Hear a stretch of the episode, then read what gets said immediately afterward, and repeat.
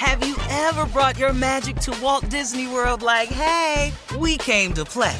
Did you tip your tiara to a Creole princess or get goofy officially? Step up like a boss and save the day? Or see what life's like under the tree of life? Did you? If you could. Would you? When we come through, it's true magic. Cause we came to play. Bring the magic at Walt Disney World Resort. All right, y'all, it's spring, and you know what that means. It's time to start planning our summer festival traveling. Yep, it's time to get into my Airbnb bag cross country, aka uh, time to visit my homes all across the country. And you know what I never think about? Why not list my own spot on Airbnb and host some folks at my house? I mean, my house is cute. Yes, let's make money while we're spending money. Just trying to help you out, man, because your home might be worth more than you think. Find out how much at airbnb.com slash host. Welcome to 500 Greatest Songs, a podcast based on Rolling Stone's hugely popular, influential, and sometimes controversial list. I'm Brittany Spanos. And I'm Rob Sheffield. We're here to shed light on the greatest songs ever made and discover what makes them so great. From classics like Fleetwood Mac's Dreams to the Ronettes' Be My Baby, and modern day classics like The Killer's Mr. Brightside. Listen to Rolling Stone's 500 Greatest Songs on the iHeartRadio app, Apple Podcasts, or wherever you get your podcasts. Questlove Supreme is a production of iHeartRadio. This classic episode was produced by the team at Pandora. What up? This is Unpaid Bill from Questlove Supreme. Check out singer, songwriter, and producer Ty Dolla Sign as he shares some of his words of wisdom and talks growing up in the LA music scene, his creative process, and working with everyone from Babyface and Skrillex to up and comer Tish Hyman. This is a QLS classic with Ty Dolla Sign from January 17th, 2018.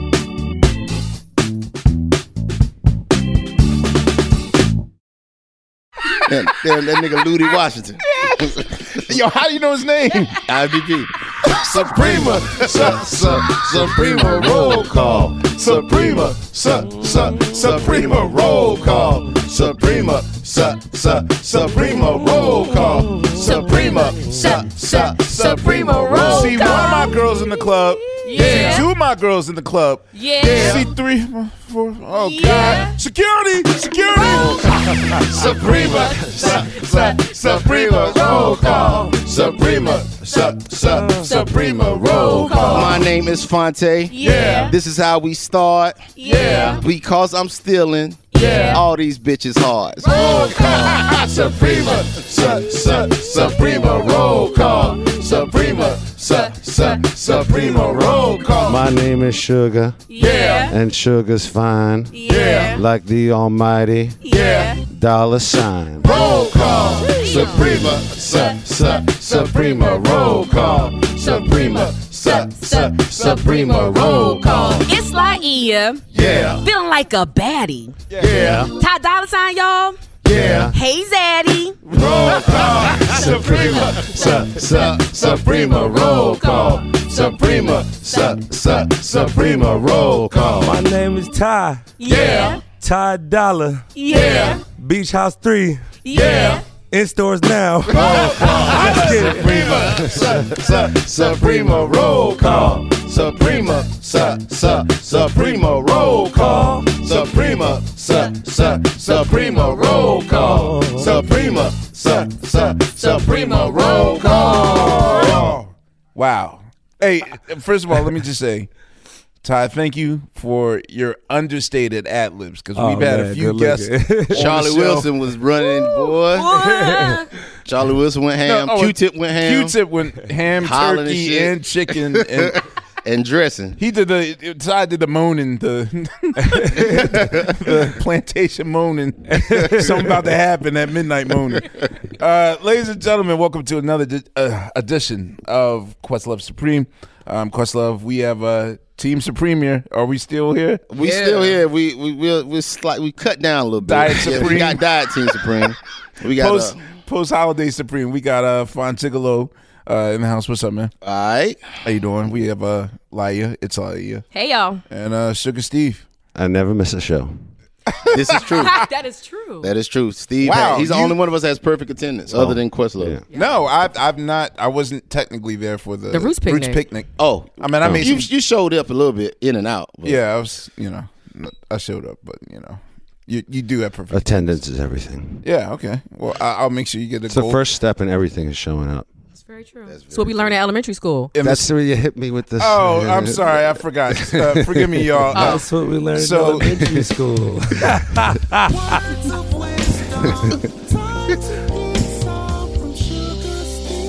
That's me, baby.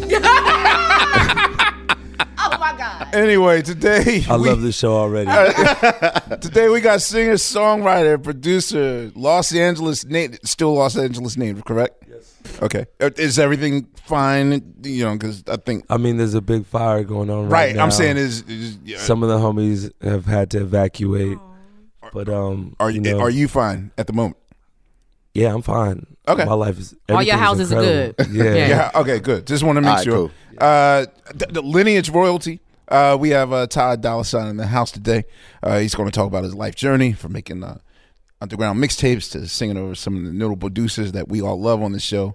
Uh, Madlib, Black Milk, Dilla, even uh, even with Eye Creative Partners, one of my. Fa- oh my God! It's almost ten years for them. Not really. Yeah. That's almost half old school. What, what, it, what when something's not old, is this a classic now? Yeah, I guess ten years. Fifteen years is old school. Fifteen years old school. Like the Neptunes are old school. But you know what now? though? The way music moves Wow. now, like five years is damn near old school. Yeah. I mean, it's We probably got to ask the youngest one in the room about that. What'd you say, Ty? What's old school? right. Man, the, the way the way my little homies is talking, three years is old school. hey, that sound about right. True. Anyway, Yeah. yo, be like you're o- you're the OG, homie. uh, and and right now he's uh here promoting uh his latest effort, Beach House Three. Yeah. And uh, we would like to welcome Ty Dolla Sign, the Questlove Supreme. Appreciate y'all, man. Happy to be here. Yeah. Happy to Thanks- be in all of your presence. Thanks for coming, man. We're happy to have you. We're happy to have you. For sure. So yeah, Beach House Three is out. Um, one of my favorite projects up to date. Um, I got John Mayer on my project, man. That's like a big life goal for me. one of my favorite um, musicians out there. You know, on uh, my next project, I'm gonna have Questlove. You feel me? Putting that out in the Absolutely. air. Why not? You don't have to put it out. I all I do is work. I'm, Let's go. I'm down. We we only work one. Well, you came on the show once. Uh, what like 2013, I think. Yeah, Yeah, you came through. That was the first time you'd been on national TV on Fallon, remember? That was your. yeah. That was my first time. See, it's Kismet. Y'all supposed to be together. Ah. Yeah, Hey man, we're addicted to work. time to get in that lab though. True.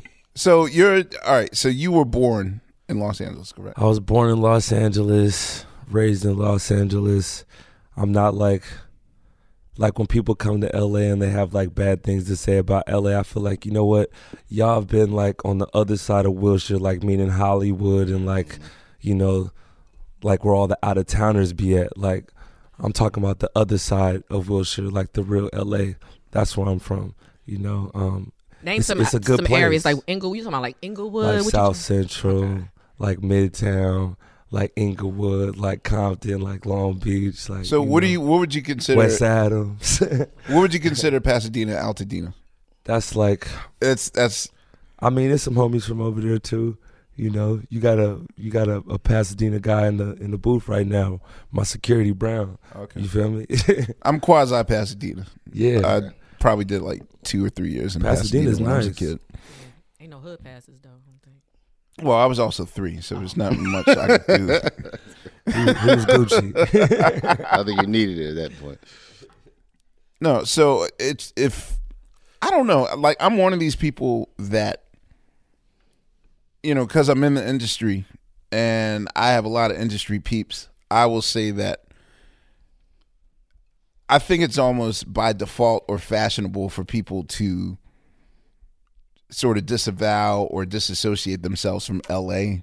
But for me, like I mean, wh- whatever side you're on, either the hood side or the the Hollywood side or whatever, there's always this thing of like, you know, LA's not real, it's superficial, it's fake, and da da da da da. But you know, I'll say for myself, LA is like probably one of four places that I still get excited to go to. You know, like now that I live in New York, it's like I live here, so the the mystery's going of oh, I'm coming to New York. You know, That used to be a thing coming from Philly, but for me, I've always loved everything about going to LA and never understood people that were sort of like, eh, I'm cool. Whatever about it. uh, Yeah. Yeah, it depends on where you're from. That's what the the song that you did about L.A. that was like the perfect way to describe it. Like the feeling, like everything. But I, I think a lot of East Coast people sometimes they come to LA feeling some type of way because it moves slower. It's the opposite. It's kind of like the opposite Yeah, in a way, it's, but it's not- more laid back. Like I, one thing I wanted to ask you is, I was talking. Um, this has been a couple weeks ago. I was talking to Terrence Martin, and he was like, "Yo, man, you got to come to LA. You got to come out here. Like the air is different out here." That was his exact quote. He's like, "Yo, the air is just different out here. You need to come and let's get in." Like Terrence is creatively, always gonna give you one of them famous, you know, terrorist quotes. Yeah, I- one of I- them legendary quotes. Yo, man, that was his. He's like, yo, it's just, the air is different. So, like, creatively, what is it I mean, for for you? I mean, For me, um, it's the air, like you said. It's just like when I'm here, it's one vibe. I actually when I made that song L.A., it was here. Me and Kendrick, we both did our verses out here. But um, when you're out there, it's, it's definitely like a a different vibe that you get. It's, the you beach know, makes a difference too. For sure, Mhm. for sure. Even though all the studios ain't, ain't nowhere near the beach, Right. so what are what are your views on New York? Like when, as an LA native, when you're traveling to New York or whatever, do you? it's the same exact feeling that you you said. I think like I'm excited. I can't wait to get out there and just touch the city and you know. So you're excited to lived come here feel for a the minute, energy. right? Yeah, 'cause you- yeah, you lived like here 07, 08, I was out here, me and uh, my boy Parker, and um, you know, I was like in the studios tr- trying to, you know, see who I could get a beat placed on. At that time, I was just doing a lot of beats and I sung and all that, but I wasn't like. It was more so like focus focusing on beats and all that, and um, that didn't work out. So I ended up going back to L.A. Me and YG linked up. We made Toot It and Boot It, and then you know everything The took off from opened. there. Yeah. You know, So, I guess it should be noted that your father uh, is a member of Lakeside. Yeah. and like just growing up in that, he was a, was he original member in the group? Or nah, he wasn't an original member. He came later. when, when was his period? Um, all through the '80s, '90s, Okay, okay. 2000s. So around like I guess when Outrageous was yeah, it sounds best by that time. Because he do was want a touring. He was a, he toured with them. yeah, he right? toured with them. Yeah, Gotcha. Oh, okay. So were you a backstage kid as far as like growing yeah, for sure. Backstage kid, studio kid. Um, Just describe that. that. period. Like what, what what were you seeing at, at in your formative young years coming young up? years coming up, just you know, pops, his homies, Earth, Wind and Fire, um, Shalamar, all the people from back then. All like, the I Solar remember, Acts. Solar Records. I remember Okay. them all. Like, um, you know, they would come to the house sometimes when they would throw parties, Mhm. whatever. Um, studios, you know, I, I, I remember like when when my homies around me started, you know, smoking weed or whatever. I remembered that smell from when I was young. I'm like, I always thought it was cigarettes because I would see the little roaches, but like, it wasn't. yeah, so a lot of that. Um, Did you, you have know. even as a young as in your young years? Like, did you have any desires to get into music, or were you just observing? Yeah, and- like I was just observing really, but like hearing like them figure out songs and like uh how, you know writing songs together and then me going and touching the piano or touching the guitar and being being able to like play that same melody that I just heard by ear that was like the start and once I figured that out then my pops uh ended up buying me an MPC and then from there I got a uh, Ensoniq uh, TS10, and I learned how to MIDI, and then I learned the uh, the ADATs and all that. Wow. How old were you ADAT, when you started? Like ten. yeah, I was gonna say that's a little unusual. Like, Yeah. I just wanted a drum set. I didn't want a damn studio equipment. I, look, I always wanted the drum set, but they never would buy me the drum, drum set. I guess because it would have made too much Too noise. much That was my mom's excuse. So you know, I wanted to be you, bro. Uh, Cause you play, right? You play drums too. Yeah, I play drums, but like not like him. But I play drums though for sure. That's actually smart for parents to buy kids MPCs instead of drum kits Yeah, because you can headphones. use headphones and stuff and keep it real quiet in the house. Yep.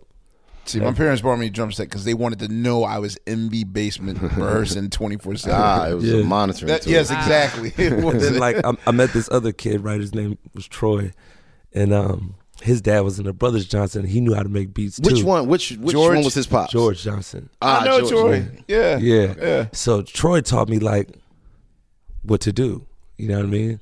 From like young, and then after that, it just we went off. So, t- growing up, like, because we these are people that we idolized. Yeah.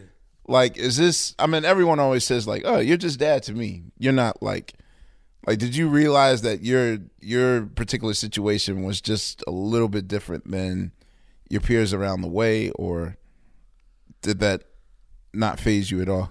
I mean, uh it's great. Like everything. Like, I how do your friends? Ex- I'm I'm sorry. How do how do your friends, at least in that in that time of your life, how do they accept your existence? Like, because you're experiencing things that they don't. You get to meet. Yeah, like people, like you know, uh, friends from the neighborhood would think it was like cool and all that, but like really, I I used to want to keep it separate, so people wouldn't like. uh I think it's kind of like what my daughter goes through now. Um, if I if I go to her school and she doesn't want me to like get out and and you know come get her like that because everybody will be like, oh, Oh, 'cause she's a teenager or something, right? She's twelve now, so like, Oh my God, Oh. what's that like? it's crazy. so you know what I mean? And she's in middle school. So if I get out, then all the kids will come running like, "Oh, let me get a picture, of Ty Dolla Sign." Da, da, da. And then she doesn't get to like, you know, be Hey, weird at school. yeah. So I never wanted people to, you know, know about that really, or like, you know, be around me for that. So that's how that was. You know what I'm saying? Well, what kind of car are you pulling up? Pulling up to the school, and also, you know, Yeah, you know, I've been blessed. Um, I like to take my I like to take my um my driver Matt up there in the suburban, and uh, Oh no, you that's are like the doing too best much. way. No, the suburban is pretty. He said, "I like to take my That's, yeah, it's regular. driver." that's yeah, that's pretty regular. Like, I gotta give him respect, you know. Shout out to Matt. yeah, you pull up in a Phantom or some shit, and it's like, all right, you're looking for attention. But the suburban is that's pretty standard fare Yo, for having carpool. a twelve-year-old daughter changes everything. Not even just like that whole aspect. I'm just thinking it's just in 2017 Yeah. having a daughter being Ty Dolla Sign is like interesting. Yeah. You know what I'm saying? Like is she listening yeah, to and every like word? over the last two years, like then it started getting real. Like after ten, like where it's like, okay, she's got the phone. I'm like, play your music, play whatever you want to play. Just hop in the play, put put whatever you're listening to on, and like, I can tell she's like, she- yeah, she's getting there. So I'm like, wow, oh, I like that song you put out, Dad. Oh, I like that new song. Oh, I like that. Okay, okay. So she's She's aware. putting when it Beach together. House Three came, it was like, all right, I'm not gonna like, yeah, that's what I'm saying. In the you know. studio, you have That's to. good though. Yeah. You have like built-in A and R though. yeah, Snapchat, Straight up. like, oh, she has a Snapchat. Okay, so I gotta like, you know, she doesn't have an Insta yet. So I got like how, how I don't know how much That's more time year. I got next yeah, year. that's It's 18. coming, it's She's coming. 13 years old. Yeah. yeah, so It's you guys man. will you you guys will be seeing much more dad. much Bye more bye, old Ty Dolla. Radio edits. radio edits. So like as a kid, It's like gonna get better though. I promise y'all. so I would better ask, better. One thing I would ask you is, is, as a kid, so it was your pops. He was uh he played he was played with Lakeside. is your mom? Did she have any musical talent? She doesn't do music at all. And then, um, of course, after pops and moms broke up, she didn't want me to do music. Grandpops didn't want me to do music. Nobody from that side was like a fan of the music. So, you know, when when life started to happen more and I started to feel like, you know, I know everything and, you know, I could do everything on my own, you know, I was like in the back of my grandmother's crib on my dad's side, you know, working and shout out to her because her birthday's coming up this weekend and you know everybody in the family's texting me. And i even go on instagram live earlier and one of my cousins get, gets on there like yo are you coming this week? Like what? Like it's, it's my grandma's birthday. You already know i'm gonna be there. Like the whole family going. She about to be 92 so Oh, so wow. you're, you're still close to your family. hell yeah man. Like, Is it slightly different though? it's slightly different for sure. Like um you know with certain people. But like the the real ones like yeah. The immediate family is always regular. all good. What is it? But What is that there's, adjustment new, like, though? New cousins, like, uh, you Right. know. No, but when New old cousins cousins. get new on you, when old cousins get new on you, you Yeah. know, that's you know, like how how do you how how do you adjust to that? Because that's one of the I feel like that's one of the hardest transitions um, that one can go through when you're like in an isolated situation and you get meteoric success, and then yeah, um, it's like our success, it's our thing, Right. Yeah, I've learned with like all um issues, I'll like just if I really, really, you know, mess with you, I'll give you a couple explanations if it takes that many times, and then I'll just go quiet for a minute and let you figure it out yourself. And um, it seems to it, it- it's been working pretty well. They get it. People like end up figuring it out. You know, if it's meant to be. hey, Ty Dolla Sign. That's what's up. I had to. Sorry, Steve. I feel a certain way. You're like, I just got this. Damn. right, right. Sorry, Steve. But Hey, did your mother, when did she turn the cheek and go, you know what, son? You may have something with this. um when you know I came back at her and asked her. exactly right, right, right. no, she, she's always like supported me, and she just wanted me to figure it out. But it was, it was definitely that time where she was like, "Yo, so you know your videos out, your songs on the radio, but where's the money?" That sounds like my mother. Yes, You know? yes, that's a mother. Yes, And, um, yes, yes. I just had to Were you keep in her house? harder. Were you in her? Nah, Okay. but uh, you know, um, she was just asking where it is. She just always cares for sure. She wants to see, make sure I'm on the right path and not wasting my time. So I figured it out, and um, it just took, you know, consistency, and we made it happen. What was the? uh How did you and Corey link up? Corey. Um, me and Corey linked up through this random dude that I met at the Guitar Center named Etc. And Etc. heard me playing bass and he was like, "Yo, I, I make music too. I, got some. I want to play you."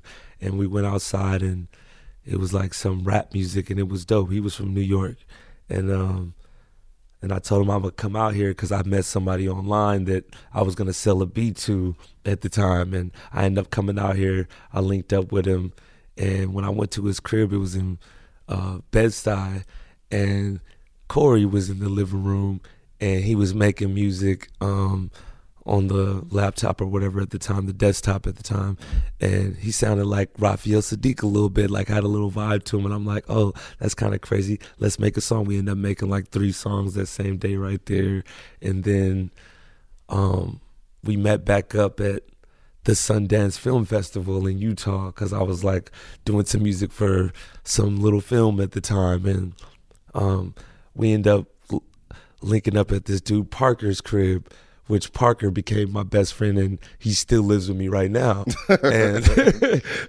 it's crazy.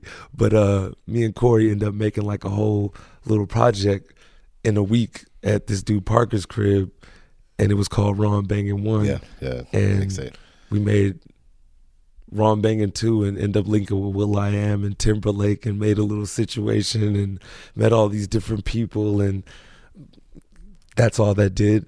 And then I end up uh, going back to LA. That's at the time when I was living in New York too. Then I end up going back in LA and um you know, end up going back to my hood, just, you know, making beats and, you know, making songs for homies around the neighborhood and my big homie from my hood was like, "Yo, I'm I'm managing this this new uh, little dude. I think you should mess with him. He got Compton on lock and all that." I'm like, "All right." So I listened to it, and it's this like jerk music, and it's like, I don't know, bro. Like, that's not what I'm on. Like, Mhm. but he's like, "Bro, I promise you." He brings him to the house, and I make this beat, and it's the Tooted and Booty beat, Right. Mhm. and um, I had sampled uh, what was the group called? The uh, I can't think of it right now.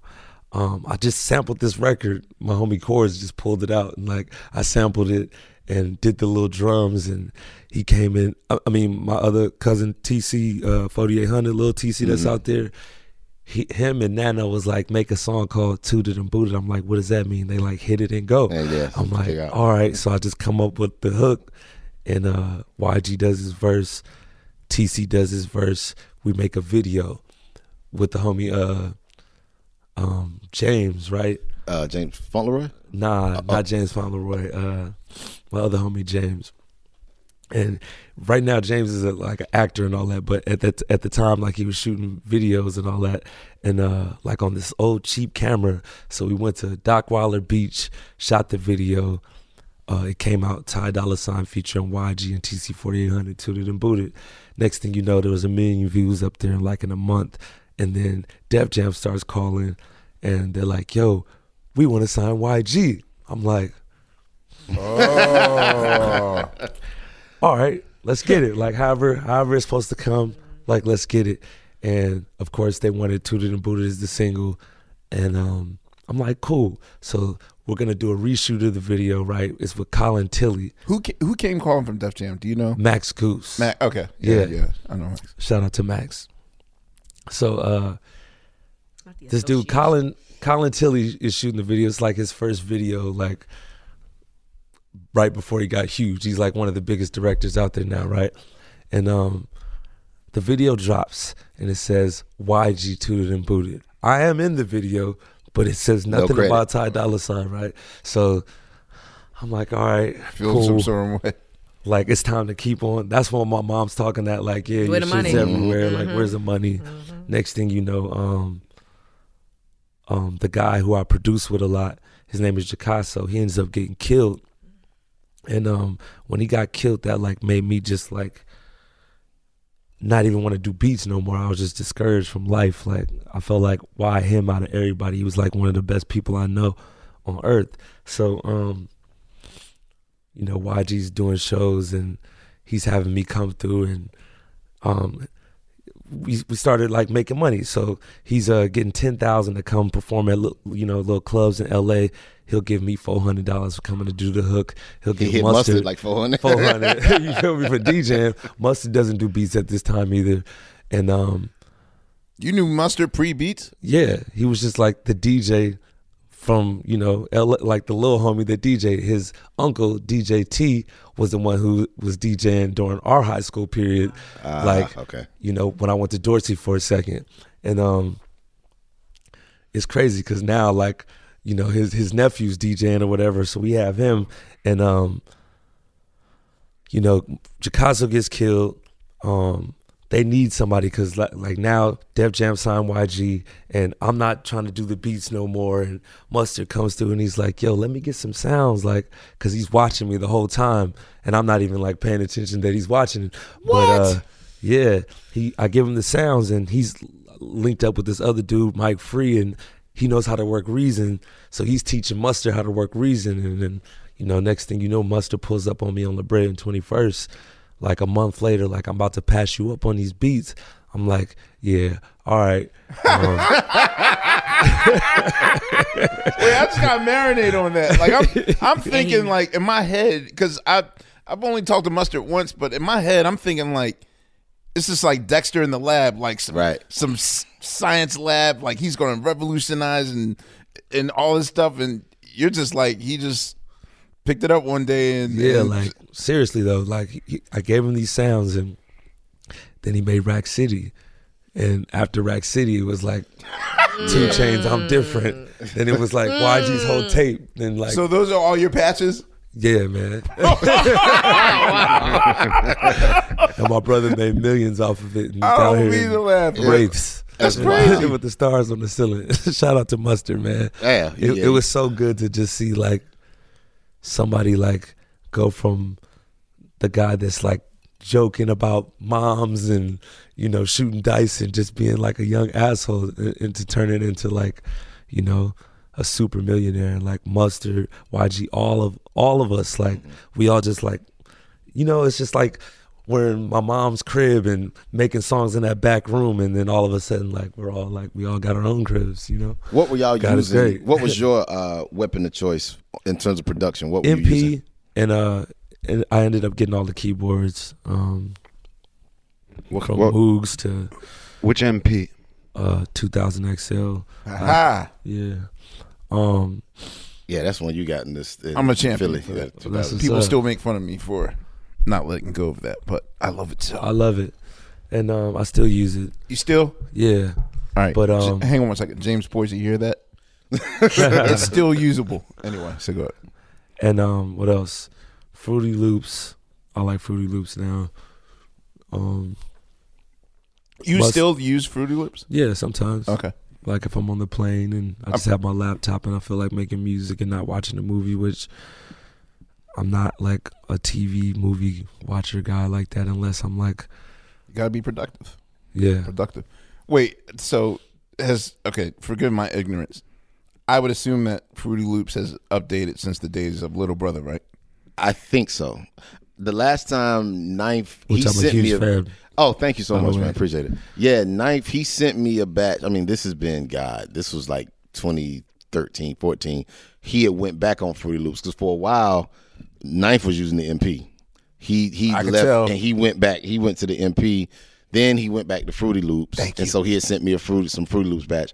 And now I think he's uh, strictly on Maschine. Ah. that Maschine is kind of like what everybody is. I mean, that's the thing now Okay. which She's is kind of it emulates the MP a, a lot, but that's I think that's what he's on now. But I think yeah, the interface has updated a lot since Okay. 02. I mean, when we were doing it on a compact, I mean, shit. Compact. I, I would hope the shit didn't upgrade it since then. So you, so in, in in making beats, who were you looking up to when you were? Well, first of all, Ninth, I got to go back to when you were ten. y'all. I was looking up to Dilla. I was looking up to Madlib, E Swift from the Alkaholiks. Yes, yes. I was looking looking up to Black Milk, um, Dr. Dre, Daz Dillinger. Um, there's so many people, man. Did you ever Um, get to meet any of the Pete people that you idolized to get? yeah, to, damn near all of them, except for Madlib. I talked to him on the phone, and we were supposed to link, and then the day came, and then he didn't answer. That's Otis. That's cool. No, he just he just he goes. Yo, he but turns- I love that dude, and I want to work with him one day. And like, he's probably one of my favorite ever. Um, who else? Like, I yeah, everybody I've been meeting them, and it's, it's been a blessing. So you are a real head. You yeah, are for sure. to the bone. Yep. yeah, that um. But I like all kinds of music though, for sure. Like, you know, um, I mean, what was your childhood record collection look like compared to now, which is more playlist based? But yeah, everything I said plus like, you know, the singing the singing stuff as well. right. Um, one of my favorite singers ever, Stokely from In Oh Condition. man, still a beast. Um, I like a lot of gospel. I like Kim Burrell. That's my, my, my favorite female singer ever. You sing gospel, right? I Okay. played in church. I played bass and like I was learning, watching everybody. ask- Why'd you was say that- past tense? Like What was that that you did? Like on the keys? Mm. What was what, what was that chord on the organ? Okay. Then watching the choir di- director and how they like, you know, come up with these harmonies and give them to people and like that's how like I do my harmonies when I'm singing. Um, Yeah, I think that's really an underrated part about you. I, I really dig your vocal arrangements, man. I they be on appreciate point. that. Shit is dope. so I definitely studied like everywhere I went and like picked up something. And all your music, like you're self-taught. Like you never took formal lessons on any of the instruments. Nah, not really. Uh, I did take like a class in the ninth grade, like just piano, and it really to me was just like, okay, now I know how to read a little bit, but I can figure it out anyway, so it's not gonna really. I love your answer when I asked Ty what instrument, how many instruments does he play. He was like, "Well, if it has strings and you know you can play it with some sticks." And what was the other one? And you said it's Keys. and keys. I'm hitting it. Yeah, it's like Yeah, Prince. Everything but figure it woodwinds. Exactly. Did you guys ever get to me? Because I know he's like one of your. I shook his hand one time at a party late night in LA and then um one time I went to the Saturday night live after party with Ye and all of a sudden Prince hopped on you were DJing that night and all of a sudden Prince hopped on stage and um, Taylor Swift, right? What? E- not Taylor. I'm trying to. Who was it? Yikes! I'm trying to. Yeah, I'm showing Prince my party. age now. No, you, it was a lot of Prince parties. It's been so many. Yeah. I know, I know, I know, I know. Uh, oh, at at the, at the forty. The 40. You at the forty? Yeah. Is that like the 44? Damn, we need. Okay, uh, uh, no, no. Uh, Saturday Night Live. Because in my mind, I was like, "Oh God, he thinks I'm someone else." I know. But then I was like, "Wait a minute, this does sound familiar." No, Saturday Night Live had their 40th anniversary, and that's why Oh, you went Kanye to was. that? Yeah. Whoa. You know what's weird? Because the freaking NBA All Star game was the same day. Yeah. So I I had planned on going to the Saturday Night Live 40th anniversary special, Yeah. But I also had to DJ the NBA All Star thing at, at New York. So I did like up until halftime, I had to DJ something and then run to 30 Rock. So I, I totally missed the fact that Kanye was the musical guest at uh, SNL 40. Did Yep. he, what he, he was on his back. What I forgot what song he performed. Wolves. Was it Wolf? Yeah, Yeah. okay, he did Wolves. He laid on his back, right? It was like something weird. Yeah, he Okay. did something where he laid on the ground. Okay. Yep. Yeah, I came in like right when that was getting getting done, but I totally forgot that. So yeah, that was my only time ever getting to see him perform. But he just got on. I think it was that random or was that planned? Oh, that was super random. Like everything Yeah. that happened that night. Yeah, I didn't even so- know that Ye was there. Yeah. Oh, damn. We were in there. Okay. People just ghost in and ghost out, but nah, none none of it was planned. And um, yeah, that that night was super magical. Like Prince, basically, Jimmy just said, I think Dave Dave Chappelle whispered in Jimmy's ear, like, I think I just saw Prince walked in. It was just like I think he just walked in and. They willed it, and then Prince like floated to the stage. he just floated to the stage. He did "Let's Go Crazy" for ten minutes, and then uh, floated out of there just as quick as he came in. Yeah. Yo, what's up? This is Phonte, Phontigallo from Team Supreme. Black representation in media is very important to me. I think it's important to have our stories told by people who look like us and who have shared in our common experiences. Some of my earliest influences were Donnie Simpson. Uh, I would also say Tom Joyner, Angela Stribling, uh, Sherry Carter. They were just people who told our stories with a lot of class and dignity and were big inspirations to me. The next generation of influential black voices can be found on NPR's new collection, Black Stories, Black Truths. Black Stories, Black Truths is a celebration of blackness from NPR. Each of NPR's black voices are as distinct, varied, and nuanced as the black experience itself. In the Black Stories, Black Truths collection, you'll hear stories of joy, resilience, empowerment, and creating world shifting things out of struggle. Every episode is a living account about what it means to be black today, told from a unique black perspective. From Bobby Shmurda to The Wire, Michelle Obama to reparations, there's no limit to the range of black stories, black truths. Black perspectives haven't always been centered in the telling of America's story. Now, they are the story. In NPR's Black Stories, Black Truths, you'll find a collection of some of NPR's best podcast episodes celebrating the Black experience. Hear a feed of episodes from across NPR's podcast, The Center Black Voices. It's NPR Noir. Listen now to Black Stories, Black Truths from NPR, wherever you get podcasts. All right, y'all. You know what season it is. Tis the season for spring breaking and planning our summer travel. And if you're like me, you're already in your Airbnb app trying to find which spot is right for you. Now, listen, while I'm looking to spend all this money, what I'm not doing is thinking about making money with Airbnb. See, you got to change your mind state. Make the money while you're spending the money. How you say, Laiya, do I make the money? Well, you host at your house. And I know what you're thinking. I mean, my whole house? Uh, well, no, you don't have to do your whole house. I mean, you could do a room or, you know, do the whole house. So make some money while you're spending some money this summer. I'm trying to tell you, your home might be worth more than you think. Find out how much at airbnb.com slash host. Welcome to 500 Greatest Songs, a podcast based on Rolling Stone's hugely popular, influential, and sometimes controversial list. I'm Brittany Spanos. And I'm Rob Sheffield. We're here to shed light on the greatest songs ever made and discover what makes them so great. Every week, we'll pick a new song from the list and talk about their placement on the revamped 2021 list. We'll also have guests join us, ranging from the artists themselves to the producers, or simply other writers like ourselves who voted on them. From classics like Fleetwood Mac's Dreams to the Ronettes' Be My Baby, and modern day classics like The Killer's Mr. Brightside and Britney Spears' Baby One More Time.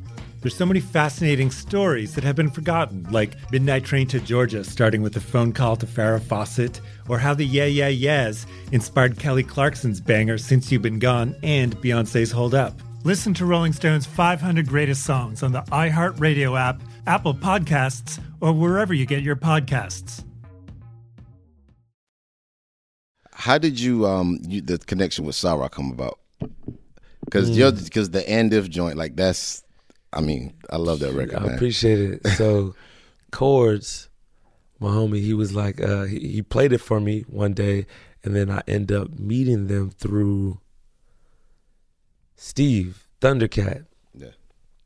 And uh we just went over to the Sa-Ra house that was like up in Silver Lake and we we just vibed and we just kept on making mu- like song after song after song.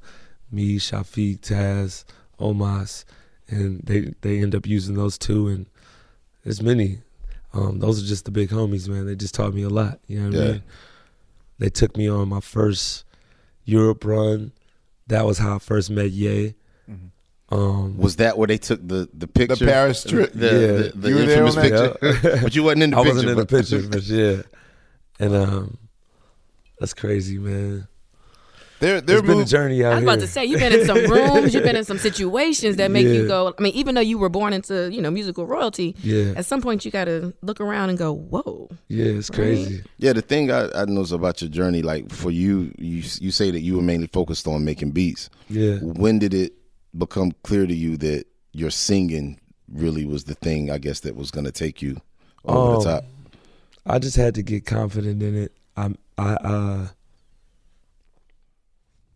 that one situation to get back to it when YG uh got his first like ten bands and gave me four and gave Mustard Mustard. four and I saw him walk away with the rest of that money. It did something to me, you know. I felt like, all right, it's time to like get out here and like figure it out and do my own artist thing. So I put out the House on the Hill, which was my first solo tape, and that had this song called All Star, where my homie Fuego had sampled Swedish House Mafia, and we flipped it on some like L.A. like drums and you know tempo or whatever, and I did a straight smash to it, and it it took off like on the radio stations, like from you know the whole California, Arizona, moving on to Texas, and then it got shut down. We got sued.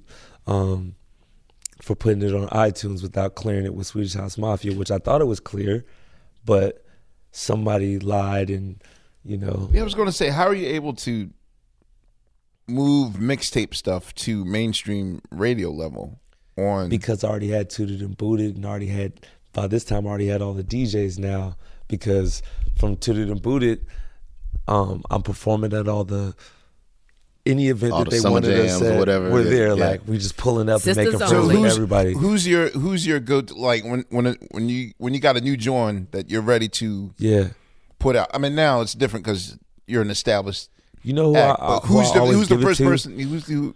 for LA, like who who I always tell everyone like who changed it for us and like who gave us another chance because when you look at it like after the game there was no LA. You know what I'm saying? On radio, period. So um DJ Carisma, my homegirl out there, she is the one like who got like everybody's music played. I feel like um shout out to everybody else, but definitely DJ Carisma is like He's the one who did it for you. She's the one who did it for So, everybody. so that's important to you for LA to still have an identity, to still have a sound, to still have a figurehead representing.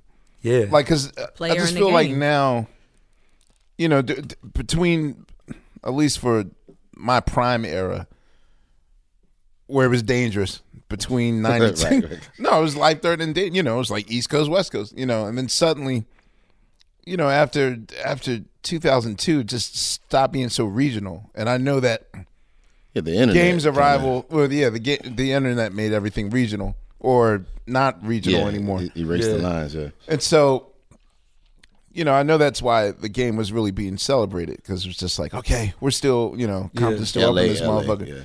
But for the generation that you represent, even though you're kind of more like heart wise, because you, you came in so young, you're you're ahead on our level, but you also represent the next generation, millennials or whatnot. Like, is that still an important thing to to to have? Like, Yeah, I think it's important to be yourself wherever you're from and to definitely represent your sound and your people and like no, we're not all the same just because the internet is like, nah, like I ain't trying to hear that. Like if you come from New York, you're supposed to sound like you're from New York. Like why would you sound like you're from LA Atlanta. just because we all have the internet or Atlanta? Right. That's corny. Well, I, I mean, I That's gotta not admit, how it is in the streets. Yeah. No, I was, I was happy as shit because at least for when you came out, I was shocked that I mean your your your first major single was like 98 beats per minute, which as a a D, you know, just during the period between like 2006 and kind of now, uh, you know, everything was you know Slow. trap level, 70 BPMs and and slower. And so I felt like, okay, you're defiantly going against what mainstream expectations are, and you're keeping it at that level. I mean, I'm just at a place where it's like 95 to 110 BPM. Yeah, y'all kind of brought back like cookout jams. Like it Yes. was like you could two step to it. It was it was actually danceable. You know what I mean? Yeah. Um that's always been, you know, I guess like when you think about the LA sound, it would be Dr. Dre, Quik, you know, when you think about back then. And now for us, you know, we had to like when you're in the when you go to these LA parties, when you go to these like I would say one of the things that runs the culture still to this day has always been Tommy the Clown, right? And Tommy the Clown is like this guy that comes through with like this uh, you know, van or whatever and it has speakers on it and these clowns get out and they clown dance. It's like everybody's music. Wait, still? S- Yeah, still. When did it up. start? It started when I was a kid, like there's always been Tommy the Clown. Going to the wrong parties out there. Yeah. And then, Wait, how and did- then that that that ended up going into the what do you call that? The uh, Krumping. Krumping. Yeah. And like they had a movie for it and yeah, everything. Ray, that was- uh, Ray, Rize, Rize, Right. Yeah, Rize, yeah. that yeah. one of the- And um if you pay attention, like they just speed up everything and like that's the LA sound. And then like even like the Bay, like their sound is the same thing, like sped up, like so that's where we come from. You there's that music too, you know? but it must make you proud R and B wise because it feels like the West Coast are really taking chances with R and B. It's you know between you, Anderson, you mentioned Thundercat. Like, Yeah. do you feel that? Do you feel like in R and B and soul music that y'all are kind of doing things a little differently over there and it's working? I feel like we're all doing different things. That's true. Anderson is a movie. Shout out to shout out to bro. I'm so proud of like him and everything that he's doing, that he's sticking to his stuff. Iman Omari. Yeah, that's my Um, man. I love you. That's my man. bro. He's sticking to his stuff and like killing it. Um How- so many people, man. So, as far as the Miguel, tag, Miguel. Shout out to Yeah, Miguel. The album yeah. is a movie. yeah. So how? Okay, so for the title R and B, which today is so blurred. I mean, because you know now even when Chris Brown is in the news, and depends on which news wire is reporting Rap it. star Chris Brown. Yeah, it'll say rapper Yeah. Chris Brown. Pop star, whatever. Yeah, I went I've to the seen- Knicks game last night to put rapper Ty Dolla Sign on the screen. Well, that's what I was going to ask. Like how, because I just feel that black culture has just gotten sort of def- defaulted into Rap. rap culture. Everybody's a rapper. Do we all you rap. feel as though, even though I mean your music is as edgy as you know, Yeah. it's it's so immersed in hip hop, but you're clearly singer. Yeah. Like, do you still feel like you need to hold that flag for R and B or what it represents, or is it yeah, just I feel like um, I feel like uh, there's real rappers out here, and like they deserve to be like called rappers, not me. you know what I'm saying? Like I don't even deserve to be in that conversation. Um, I sing for sure, for sure, and I would love if people would just recognize that. But my boy Rosenberg, Rosenberg, he told me he was like, "Yo, your name is like kind of rappy, bro." Yeah. Yo, no, straight. No, I'm. I'm be real with Oh, you, I man. forgot. Yeah, yeah, it is. Yeah, and like, if the look, and if you just take a picture, you're like, oh, R and B dude, no. Ah, he could be. He could be. Uh, To Dwayne- popular culture. He could be culture. Dwayne Wiggins 2.0 from Tony. Dwayne Wiggins, I Yeah, yeah, he can't. could, yeah, what yeah. are you saying? I'm mean, Tony, Tony, Tony. Yeah. Man, I was I was coming out of the smoke shop the other day, and this like old bald white dude, I, like he's he's bringing uh, boxes off of a truck, and the trucks are like this juice. I'm like, yo, what's in there? Because it says sangria, but it looks like a kid's drink. He was like, nah, it is a kid's drink. It's just that's the company. I'm like, all right. He was like, you know what? You look like you look like that star, like them guys from the '80s that were singing that song that.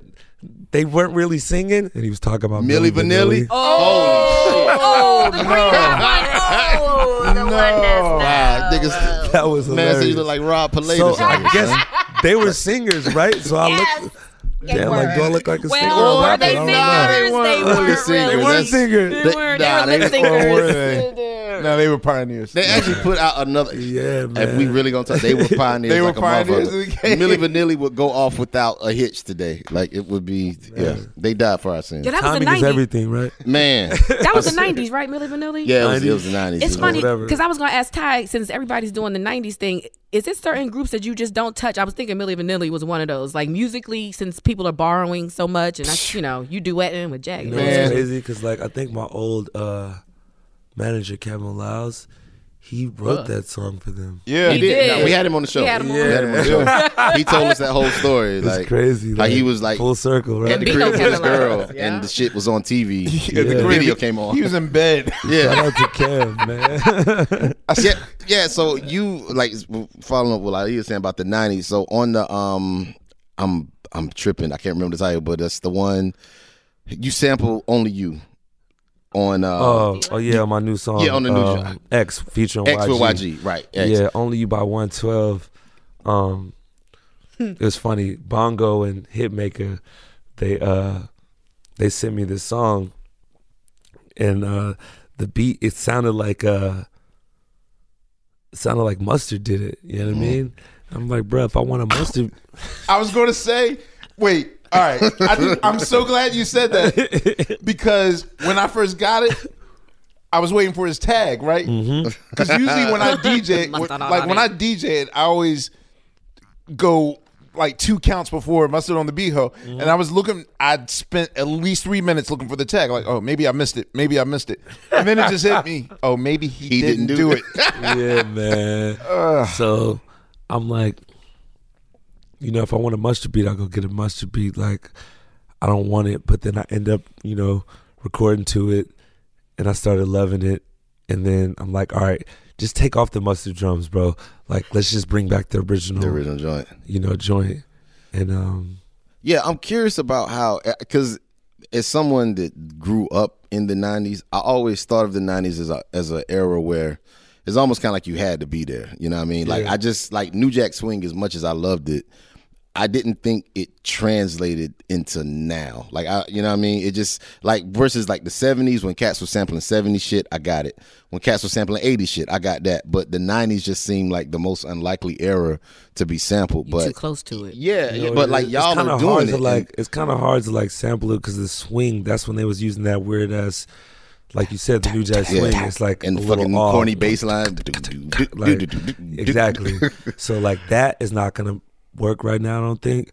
But the hook melodies and like, you know, So that's what is That- drawing people, yeah, drawing your work. generation to it. Yeah, for sure. Oh, it's the okay. That explains. The harmonies. I the just heard like the Big of- It's a Sean song in my thing, head. you I was like, oh, okay, yes, okay, I got it now.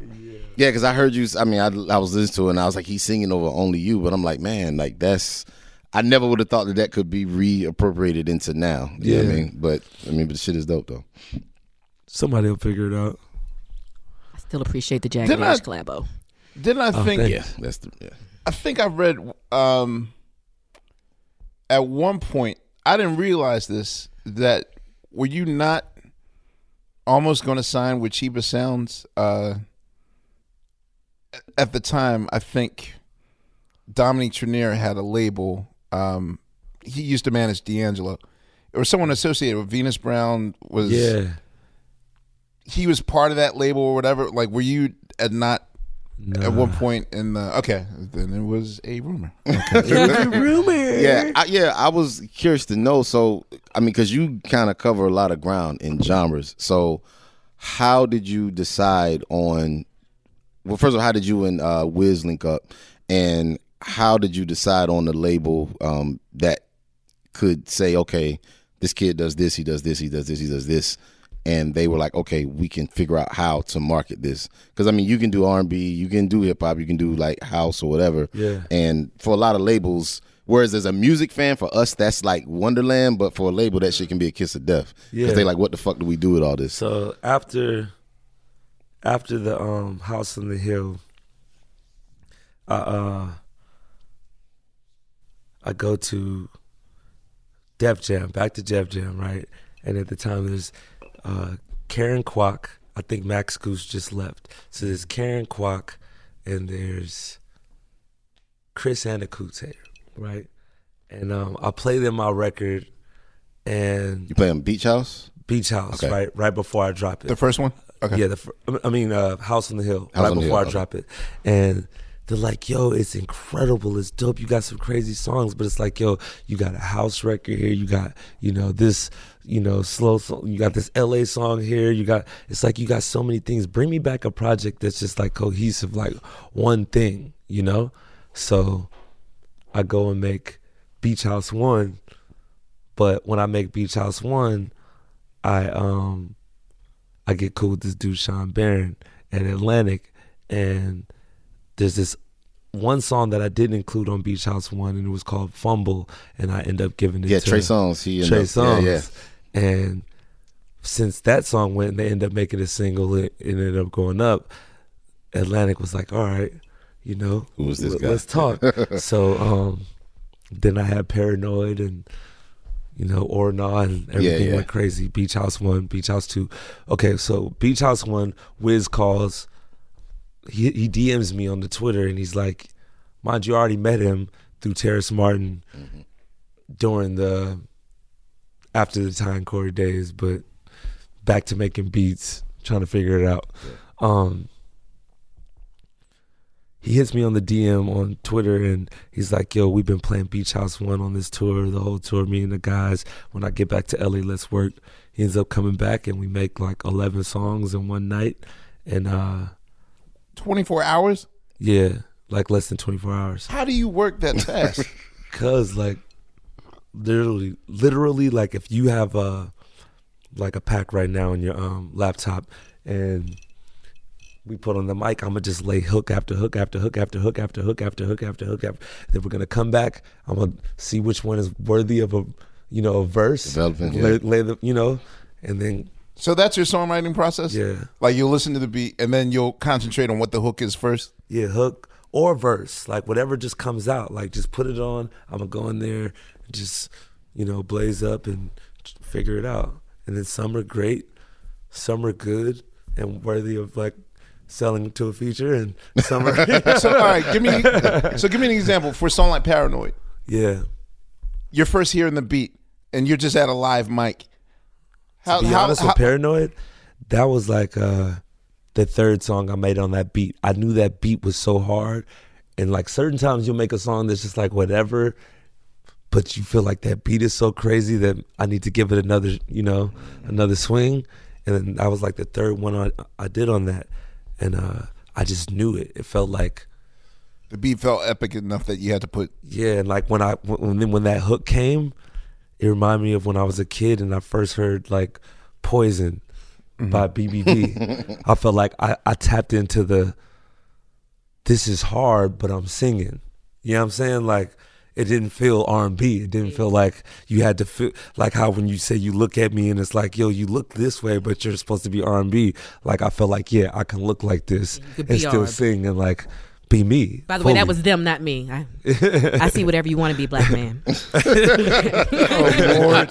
I was just. I had to think of my- So, how long will you let the the how many minutes or days or whatever will you let uh time go by before you're just like, it's not coming to me. Let me go to the next track, and then Uh, as soon as it just, as soon as it's So not you- coming, then I go to the next track. That doesn't mean it's like not a good track. We It's just not back speaking up. to you. It's just, just- not right at that second. Yeah. It just wasn't meant to be. That's what I feel like. Are we doing it in order? I just had a, I have such a, a horses in the stable question. I'm sorry. Horses in the stable. Yes. Okay. Um. That's a title. I know I'm I'm a little Oh, afraid oh, of That's oh, you mean the, oh the song? Okay, okay. Yeah, the title. The, ti- the, the thought you title. meant The song. metaphorically. Yeah, Yeah. I was, thought you were speaking metaphorically. I know sometimes cuz get mad we, we break the, the lineage. I, I know we was going beach house one keep going, but I We're having a casual Oh, good, conversation good, amongst good. friends. Because I was thinking, I had a random thought about horses in the stable and coming up with that. And I was thinking to myself on the back of the 12 year old daughter conversation, Yeah. I was like, in 2018, Yeah. when horses in the stable still exist. So, would I've recorded it still now? Um, the song is so great. it is a You know what? Um, my homegirl Tish Hyman came at the end of the album cycle of Free TC, and she was like, "I got this song. I wrote it for you, and I think like you should record it." And I'm like, "Yo, Tish, I'm Oh, done." that's right. That's her. That's her song. Yeah, I'm like, I'm mm. done. Like, but like, let me hear it. And she played it, and it was so hard that they're mixing in the other room, and I'm like, you know Hold what? Just get me a mic in here, and I go in the vocal booth, set up my laptop and like the little Pro Tools, and recorded it, and like added my own little thing to it, mm-hmm. and it was it. I'm like, I'm putting it on the album, just like clear it, get it cleared, like however, and like they got it cleared. And it's one of my favorite songs. I think the people love it. But guess Yeah. what? I walk in the main meeting at Atlantic mm-hmm. to where it's like the three bosses are um, Craig Craig, Kallman, uh-huh. Julie, Julie. and Kaiser. So Julie, mm-hmm. What the fuck is that song? Hater. Are you? no, I'm are you, Julie. I are you referring to women as horses? Listen, No, no, no, no, no, no. because if I'm you like- don't know the song, it's like horses like- in the stable, but I can't ride. But you can't. It's like you can't ride. All I'm like, love listen to it again. It's not like as bad as you think it is. Like, da da da da. But um, shout out to Julie. And I, I- you know, Dolla is not a misogynist. Dolla does not hate women. Like I love women, and like I love my daughter. It's my weird. lady, Do you have a lot of all that. classes with Julie? Julie's world famous Nah, for just classes. for, for those For like, that, for that, you know. But it's a weird time though, right? Because it's kind of like you're right. Like Well, I'm now a, it's especially now because I'm like an independent woman and everything, Yeah. but I still like a good, in, you know, NWA. You know, don't matter, just don't bite it or whatever. Yeah, yeah, From yeah. that time, so it's just a, it's a Yo, weird. wait, that was my reference Matter, in my head. I'm the, sorry. the eye roll of Phontigallo, like that's the song you go. That's where I went. I'm sorry. I'm thinking of bitches ain't shit. Any- Yeah, any, and I'm any like- song but that song. You bit some That off was- niggas for life. Like, that was my that was my go-to. that was your, no, I- hey, it's all good. down Okay. in the, Okay. the world's biggest dick. I don't think it's matter, just like right, a, but- a But you still want to be able to a make your culture music. thing. Like Yeah. our songs, like like just on some, you know, that's just how we be talking. It's it's it's nothing that bad. I know, but I it j- is kind of bad. But Exactly. once right? you learn, Because you there know? is, what it is. Culture is kind of like it it, is might what be it is once you learn. Like, but a lot of people Yeah, it's don't definitely know. ending. Yeah. Yeah, it is ending. So that's cool though. I'm happy for the next chapter. Let's go. Beach House Four. right. yeah. My sister. Man, please don't go hotel phone beach house Four. please. Like keep it ratchet. Hotep Dolla Sign. I like that. You collaborated with Tish on the Stealing joint too. I mentioned it in my roll Yeah. call, but um, how did you record that? Because the vocals on it, it sounds like It was separate. yeah, or well, I don't know if it was separate. It sounded like you were just in an open room and it's just There's this one studio in Burbank called Wayman Sound. Mm-hmm. Don't steal my studio. Anyway, um, Wait, who owns Wayman? I can't remember his name. I name. think I've been at the studio. It's right there on Bur- like 1908 Burbank. I think I know what you're talking about. Yeah, I'm about. about to get paid. Hey, but like, um, it's a solo, like one man studio. Only one artist can be there in there at a time because there's only one room, and I like that because certain studios in LA, like people will find out you're there. Because me, I don't even put my name on the door anymore. It just says private session, but people will find out you're in there and just feel entitled, like, oh, that's the Oh, homie. they just show up. Yeah, like I hate that. So now, you know, I have to pay for a security guard to be out there, which is boof. Like I don't have to spend that extra money for security to stand out here. I'm not Michael Right, right, right. Yeah, Jackson no, or nobody. Like damn, but I have to because I like my privacy when I'm working, so I can get things done. You know what I'm saying? And is that you playing acoustic on that one? Um, nah, that was Tish's homeboy who you know she originally made that song with. Okay, and is that you on the um, or is that Babyface playing Babyface acoustic is on solid. I The solid play joint, bass. You play bass on solid. Yeah. Gotcha. Yeah. I'll I'll let uh, our audience know that uh, I'm kind of considering. I mean, Tish is definitely going to play a major, major role in this next Next record. week's record. That's what's Tish. The ladies is coming. Oh, that's It's our amazing. time. It's our That's time. amazing. I mean, we did, we did a, we did a good. I mean, we had like a mammoth five day, like twenty four hour street, just sleepover at Electric Lady Studios, like sometime last year, in which. How many songs are on the hard drive? Like at least three hundred. Wow. Yeah, there like 125 like full songs. Well, and then, yeah, I mean, like, I just mean sketches or whatever. yeah, but- another 200 sketches or something. Yeah, so it's like 300 total, but I mean Tish is definitely going to you know she will be a major presence. That's I- what's up. I That's love her. incredible. I love Tish. Yeah. Great human being, great soul, all that. Can we, talk about you Talented. asking? You mentioned him, but you kind of did it fast. And we actually interviewed Babyface, and I asked him about doing a song with you because I just thought, whoa, I was surprised. Not you know, just not super Yeah. surprised, but a pleasantly surprised. Yeah. Um, on your side, how do you, can you tell the story of that? And were you're scared, or you just was like, I want Babyface, and that's what it is. Yo, man, the story of Ty and Babyface is super legend.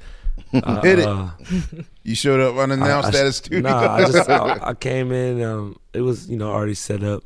He's there by himself, him and his other boy, and then his other boy leaves, and we chilling like he's just playing guitar riffs. I'm like, that's dope. Just freestyling, and um, who else is in there with me? I think my assistant, my assistant at the time or whatever. So, uh, no, Nate, Nate, my homie Nate, Nate 3D. So Nate's rolling up for me, and um, I'm just freestyling and shit. He passes me the joint. I light it. All of a sudden, me and Face were just vibing. Okay, that's the one. That's the one right there. He play, he starts he starts to play solid, and I start coming up with the hook, and um, all of a sudden his boy walks in. and He's like, yo yo yo yo yo yo yo, Face don't want you to smoke. Da da da da. He was like, "Co- you know, just come out here, come out here. I'm like, wait a minute. I'm sitting here in the man's face, and he didn't say nothing. So I'm like, how the fuck did he? Like Tell signal you, this dude. I felt like he had like telepathic powers or something to where he like He signaled touched his his left boy shoulder. with, with the bat sign and like called him in there and he told me don't smoke. But that was cool. You know, his face, like all all respect. I just like had a, a non smoking session and the song came out cool. And he had nothing but great things to say about you when we interviewed him. Yeah, he, was, amazing. And then like he showed up to the video in a stretched limo. What was this? Old school. Yeah, like And y'all was in the desert for that? nah, we was like by the beach somewhere, like off in Ventura County, but like that was his only requirement. Just send him, you know, a, A stretched stretched limo. I'm Wow. like, Straight anything you 80s. want, face like And it was never any thought to have him sing at all because I always thought that was interesting too. Like, I wanted him to, but he felt like I think he did backgrounds on there. Okay. He did. But he just wanted me to just do my thing. He was like, "Yo, that's it," and I couldn't believe he was like loving my lines, and he recorded me and everything. Like, Ah, that's dope. I'm like, I'm like trying to get him to vocal produce me and make it a big face song. You know what I'm saying? Like, but uh, he was just loving everything I did. So I, we got back in to work on Beach House Three. I didn't end up using that song, but we're gonna get back in again. I love working with him. He loves working with me. All right, y'all. You know what season it is. Tis the season for spring breaking and planning our summer travel.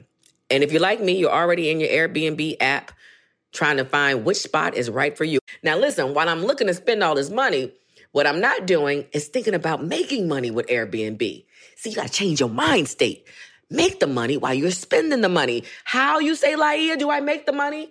Well, you host at your house. And I know what you're thinking. I mean, my whole house? Uh, well, no, you don't have to do your whole house. I mean, you could do a room or, you know, do the whole house. So make some money while you're spending some money this summer. I'm trying to tell you, your home might be worth more than you think. Find out how much at airbnb.com slash host. Welcome to 500 Greatest Songs, a podcast based on Rolling Stone's hugely popular, influential, and sometimes controversial list. I'm Brittany Spanos. And I'm Rob Sheffield. We're here to shed light on the greatest songs ever made and discover what makes them so great. Every week, we'll pick a new song from the list and talk about their placement on the revamped 2021 list. We'll also have guests join us, ranging from the artists themselves to the producers or simply other writers like ourselves who voted on them. From classics like Fleetwood Mac's Dreams to the Ronettes' Be My Baby, and modern day classics like The Killer's Mr. Brightside and Britney Spears' Baby One More Time. There's so many fascinating stories that have been forgotten, like Midnight Train to Georgia, starting with a phone call to Farrah Fawcett, or how the Yeah Yeah Yeahs inspired Kelly Clarkson's banger Since You've Been Gone and Beyonce's Hold Up. Listen to Rolling Stone's 500 Greatest Songs on the iHeartRadio app, Apple Podcasts, or wherever you get your podcasts. Hi there, I'm Bob Pittman, Chairman and CEO of iHeartMedia. I'm excited to announce a new season of my podcast, Math and Magic Stories from the Frontiers of Marketing. Our guests this season remind us to embrace change and fearlessly look toward the future. Like Andrew Jarecki, award winning filmmaker and creator of Moviefone. The studios didn't really control the theaters, the theaters didn't control the studios. And I thought, well, there's a window in here where I could make things easier for the consumer and also make something that would be very useful for the industry.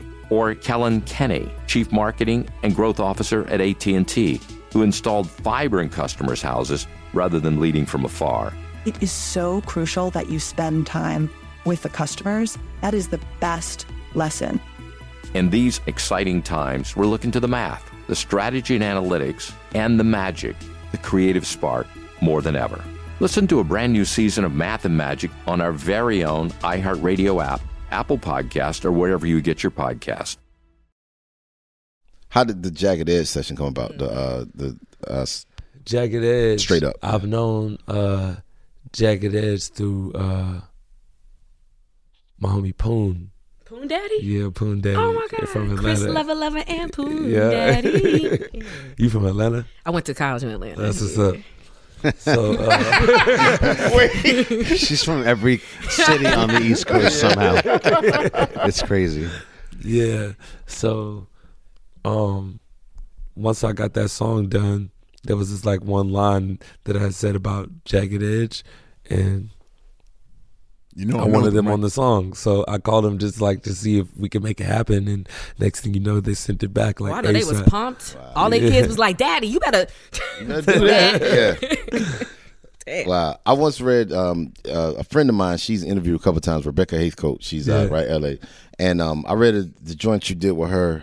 I guess it's maybe like a years ago. But you were talking about how you understand your pops more now. Yeah. That you have a daughter. Yeah.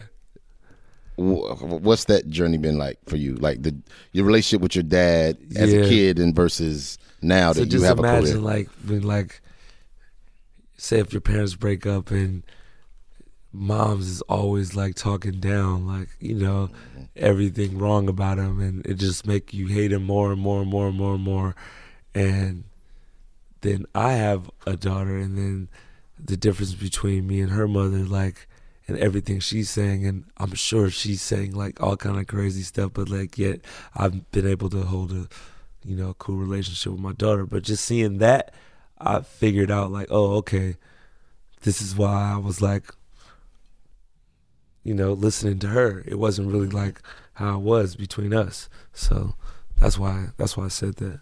But i was wrong and my pops definitely is the reason why i'm here today and shout out to my pops i couldn't have done it without you What's your relationship like now?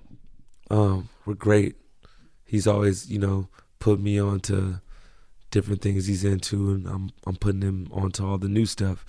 And any questions about, you know, his, you know, the old stuff, he can always be right Mhm. there to answer. Like the other day, I was looking for that. uh Tonight is the night that you Betty made Wright? me Betty Wright. Yeah. and I couldn't figure it out who it was, and called him like.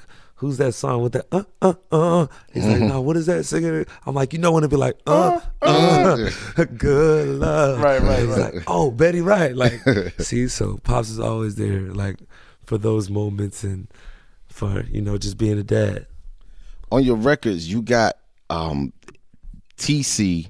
So just to clarify, we were speaking offline like Yeah. before. So L- Lil TC, that's Yeah. your cousin that is with you now. Yeah. And then Big TC, that's your brother Yeah. that's locked up. Yeah. He's on um well he's on he's on campaign and he's on free TC as Yeah. well. And that's him singing. Yeah. How so is he first of all, is he your older brother or younger brother? Younger. He's younger. Yeah. Did y'all I don't know when he got locked up. How did y'all ever collab when he was out? Yeah, uh we uh always like just sung around the house and like recorded songs together and like just tried to, you know, made groups. He would have his thing, I would have my thing and you know, when my parents broke up, he went his way, I went my way. And um it's like it's definitely important who you hang around, man, cuz I felt like if he would have been hanging around the people I was hanging around and I would have hang hanged around the people he was hanging around, it might have been It have different been, for yeah. me, you know. No, because he's a. I mean, I really like his voice and Super the thing is, talented, y'all super- sound like brothers. Like he sounds like you, but Yeah, y'all, but- it's dope. Like it's y'all sound Man, definitely like each other. He might be better than me, man. Shout out to bro. Um, See, my shit is getting worse before it's getting better. It's like the people got a curse. Can't nobody stay together. I watch them get my people down. Plus, we killing off each other. No, no. Ain't no justice for the brothers. No, no. See the red light behind this. yeah, he's fighting a life sentence for something that he didn't do. So with Free TC, if if if anything, you know, we rose awareness for sure around the world for the social injustice and everything that's going on. And um, like I said, I took every bit of the, the money I made from that project and put it back into his case. So God willing, you know, we're gonna get some results real soon. Uh, D-Loc, who was also featured on Free TC, Yeah. he was right next. You know, he was They're in the cell rapping, with my brother, Yeah. and he's out now. He's out here with us. I started my label, The Movement, and I got D-Loc, I got TC, I got 24 Hours, I got Joe Moses, I got Tish, and we out here. So the um No Justice record was that and the autobiography is that like what happened with what what he's singing and what you're singing? Yeah, um, we definitely spoke up on it. Yeah, I mean, 'cause I know you have to be sensitive about what you can say, Yeah. but I was listening to it. I was like, hold up, these nah, these niggas sound like they telling the truth. This don't sound like just some a song. You know what I mean? I'm like, it sound real. Yeah, man. Um, it was crazy. Like once I feel like once they get on you, they just be on you, and like they don't want to look stupid for being on you, so they'll figure out a way to like just make it solid, you know, without it even being solid. And um, he got you know put in the twist, but like I said, we working on it, and God willing, it's gonna happen. I swear, we working on it. That song is everything. And T- Free TC went gold finally. So shout out to Team Dollar and everybody that streamed it and bought it. And um, hopefully purchase. We're gonna free TC. Yep. Yeah, man. That's So- the most important part. running running a team. Now, actually, I want to I want to bring this back to Sa-Ra because Yeah. I'll say that for me, one of the major, most major disappointments I've ever had was watching their situation implode.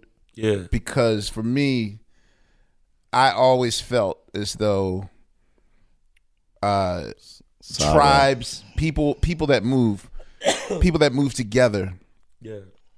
uh, can get to their destination faster than just individual artists. Yeah.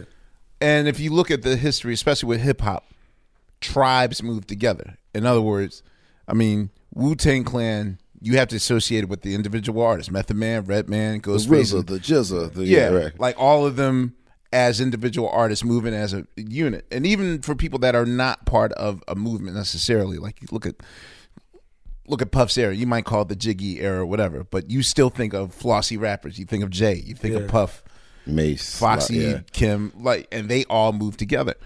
Um, the same with Native Tongues, which was groups of groups, Tribe, De La Soul, Jungle Brothers, and so when Sa-Ra when Sa-Ra came along, especially with them and their association with Jay Davy, um, Georgia, yeah, with Yeah. Georgia Anne and all that stuff, I was like, I was just listening to Georgia like all morning.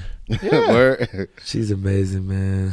Yeah, and it's like for me, I was so elated because I was just like, great, like someone gets the whole like gathering of the tribes together and and move it along and then like I mean I, I have my thoughts on Why? well I mean I'm not you know like my fear was that because when I saw their approach, I was like, "Yo, they're so fresh," but I also knew, you know, like post J, there's Winner take all. Well, swag, well, swagger jacking sort of became legal in in terms of. I mean, you can say swagger jacking or whatever, but like where you just drink someone's milkshake and Mm-hmm. you know, oh, they fresh. Let me let me see what they got going on, and then you know what I'm saying? Yeah, totally. And for me, I was like, and I told them, I said, yo, just I want y'all to concentrate. A lot of people gonna look at y'all like, yo, y'all the new thing out. I want to be down. I want to be down. And I was like, just ignore it. Get to the goalpost first, and then Branch out, Start your yeah. your associations and that build stuff. wide before you build high. And then kind of when Ye came along, I was afraid. I was like, oh man, I'm afraid. And I called what happened.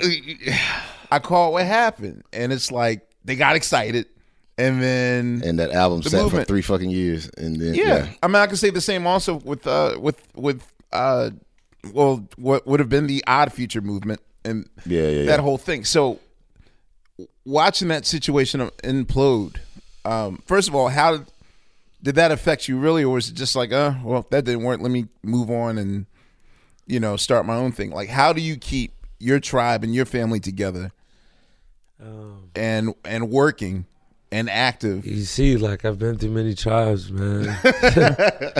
I've been through many tribes, and I had to just keep on working. When other people like give up and feel like, you know what, I put my all into this. I'm not about to do it again. Like I still had some more. you know what I'm saying? Yeah. So. No, I just I- found like the right tribe, like the right team, and like that's that's important. No, having because right I mean team. your stuff, man. Like I, one thing that I was going to ask you was just like with the Ty and Corey stuff, with that situation not working out. I know a lot of cats that would have called it quits right then, Yeah. like because y'all were making some cool shit, and a lot of times the thing that I want people just, I guess, kind of understand about your story, like. And a big reason why we wanted to get you on the show is because I think like a lot of people don't really know it. Like they Yeah. just see you as like the hit maker that where you are now, Yeah. but they really don't know your grind. And Yeah. like I remember first time I played, I played and if for like a friend of mine, and I'm like, yo, you know who that is, right? And he's like, I'm like, yo, that's Ty Dolla Sign. No, it ain't. No, ain't it's no not. Dolla I'm like, no, that's Ty. That was before he was who he is. But Yeah. This has been a process. You know what I'm saying? it's been a it's been a grind. Jesus Christ. Hmm. it's really been a grind. So how how did you not get discouraged to? Because I I know people now that even on their fifth attempt at climbing a mountain, they can't. You know where I fucked up? Because like I put so much time into like doing music and learning music and only caring about music that that's like what I knew how to do. So if, if I didn't do this, then it was like, all right, okay, I'm What else selling weed and I'm doing all that, but like this doesn't really make me happy. I really have to kick it around these weirdos, like, the- like, you know. So I just stuck to this, and then once once uh YG's thing started taking off, that was like so inspiring. And then like, all right, I don't want to make beats anymore. Jakazo died. Then Mustard t- started taking off, and that was so inspiring. It's like, oh shit, we could do this. Like, it was timing. Like, I just came in at the right time, and you know, So te- technically, all right, just t- treat me like a five year old with this question. uh, was my, yeah, I- I'm Laiya I'm- the show. I'm Laiya. no, but I in my head, like I thought that mustard was starting a crest of a new movement. Yeah. But is he still rolling with the original cast of characters that came in the door with him, with YG, with you, and anyone else that was associated with all of his Sonic Assault of 2013 coming in the door? Like, are you still going to work, continue to? Yeah, I think like the Sonics are changing and like everything is, you know, uh Mustard got his whatever he's doing, YG, you know, he's got 400, Mustard's 10 Summers, I got the movement, and we come together as 400 Summers, the movement. um, we gonna work. YG and Mustard working right now. Um, I just sent YG some new music when I was out in uh, Dubai like two weeks ago. Me and Neo linked up, and we just like made songs for a week. Oh, wow. And we sent YG something. So, you What's know. your creative presence? like? Do you write and record every day? Is it just kind of when you Try feel it? to. How do you do it? Like whenever I see something like this, I get excited, man. Yeah. Like The room or the people? the room, the people, everything. Like it's like this is a couple million dollars right here, you know. well, besides that, like That's weird. He good looks at it like, oh man, I could. This, I, we look at it like, oh man, no, right, right. We back again. nah, man. You do most of your recording still at the crib. Uh, Yeah. it- What's your setup at Your the home crib? setup, yeah. Home setup is uh the setups everywhere. So now like I finally bought a drum set and like I got it fully mic'd and I got a uh, a baby grand and it's fully mic'd and oh wow. Um I've been buying little drums from everywhere I go. I just came back from Kenya. I'm about to bring something back.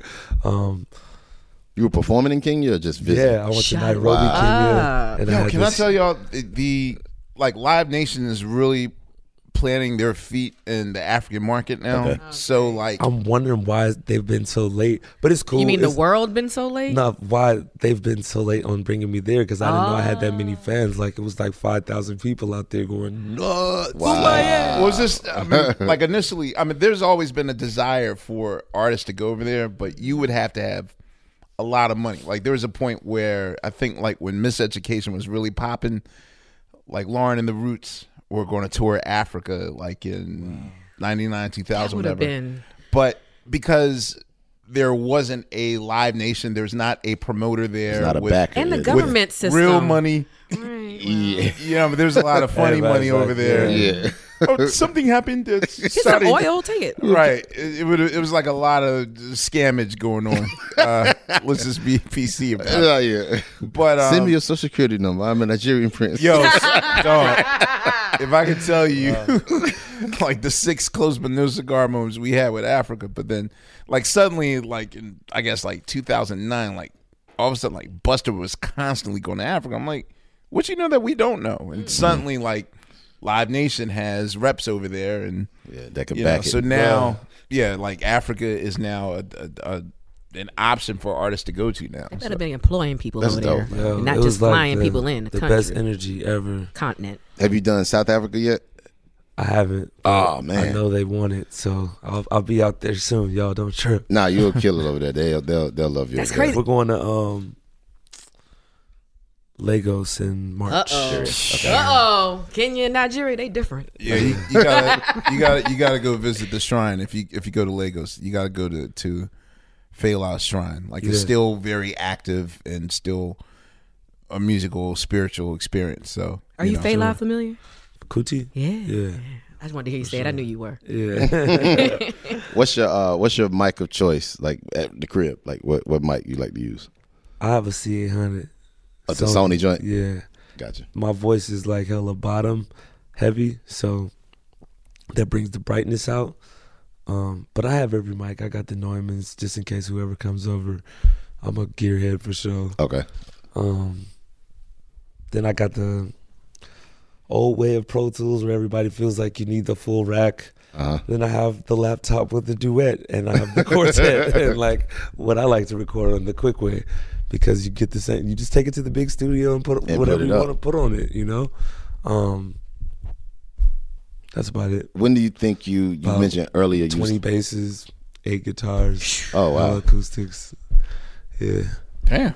we can have fun, man. All right, bro. I want to buy a Rhodes next. I don't have one. Yeah. I'm sorry. buying the Rhodes. That's that's so crazy because like you're moving. Like all my homies that are keyboard players, they swear by like all the virtual entries. Yeah, I'm now. getting a Kronos. Like dog. I just got a Kronos. I cannot wait. Yeah, like they. I was watching a video with a Fred, uh, um, Fred, Greg Phillinganes, uh-huh. and he was playing. It was some new virtual joint, and he says that's like his main thing now. Like Yeah. it's the Rhodes, like they. Well, it's so you dope. can't tell the difference. What's so dope is that the patches on these keyboards now are song titles. I saw yeah, I saw that on your IG story. so, but what yesterday? I'm I'm still. This is this is four weeks after I did that IG story.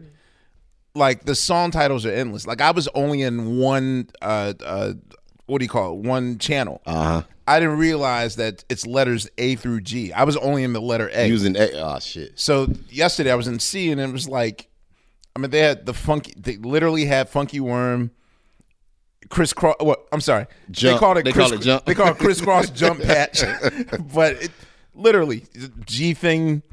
But Oh, matching wow. it, matching it, no for no. I mean, it it makes it'll put programmers out. Well, not that programmers like Stevie Wonder's guys are. See some Margulis. Yeah, uh, it's not still. like they're they're in business to program anymore. But now it's like there's literally no excuse for you to Mm. not find the song. You just type in the song title, and you know boom, that's what it is. You got your patches. I was reading that you were saying um we're working on Beach House three. There was a lot of records you had to turn down Yeah. in order to get it, and I was curious to know how do you how do you determine what is for you versus what is for someone else, or like how do you make that determination of all right, this song, this feature is worth my time versus you know what, fuck that, I'm gonna do this it's shit me. all in how it makes me feel at the time, and um, what I'm on. And for Beach House Three, I started with "Message in a Bottle," which is the last song. Which Yep. a lot of the homies be like, "Yo, you tapped into the Ty and Corey vibes."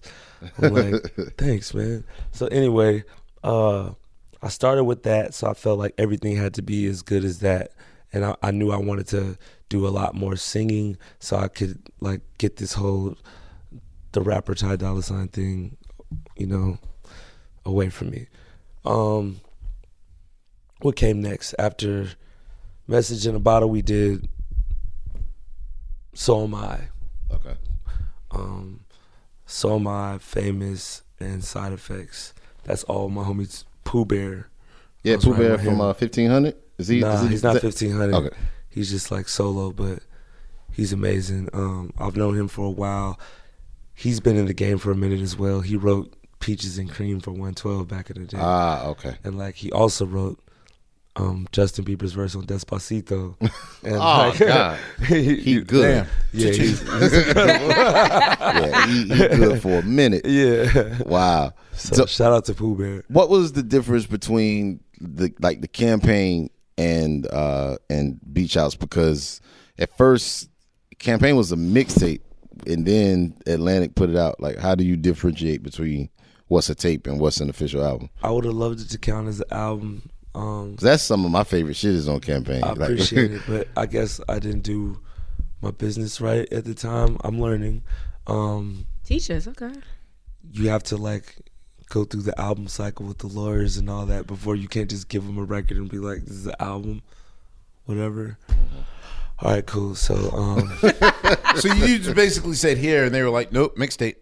Yeah, like because I wanted to drop it immediately and like. They were like, you if you want to drop it immediately, you have to do the mixtape. They know. Yeah, like it just couldn't get cleared in time or whatever the case. So, you know, it came out as a tape, and um, still had campaign on it and Zaddy and you know some songs that people love. So shout out everybody that streamed campaign. But does but does that also mean uh, that you get to control your uh, mixtapes? Like, do they own the master to the mixtape, or is it just like, like how does how does that? I've never released a mixtape. in my life. Wow, that's fascinating. It, maybe it's time. That's a different era. It's just yeah. Well, that's- Ty is Nah, that's doing it. us. That's the movement. Yeah. Yeah, it is. But I meant, like, do you get to own your masters and everything if it's a mixtape? Yeah. Okay. but they'll promote it for you. Yeah. Just so that okay, so it's sort of like them handing out the flyer at the end of the night. Right, right. Helping you out. I see that. So by now, it I imagine that your wish list for working producers, musicians, and artists is kind of being chopped down, right? Because you just said you walked in here and you were like, "Shoot, I got John Mayer this album." Yeah. I mean, you got John Mayer, you got Skrillex, you got Future, you got everybody. Like you got Babyface. You got, so Yeah. let's. Is it How's anybody that? left? Yeah, who's left? Yeah, I want Who's to work with Kid Cudi. I want to work with y'all too. You haven't done that with So- Cudi? Oh, That's that true. seems okay. Yeah. Yeah. Um, That seems like a no brainer.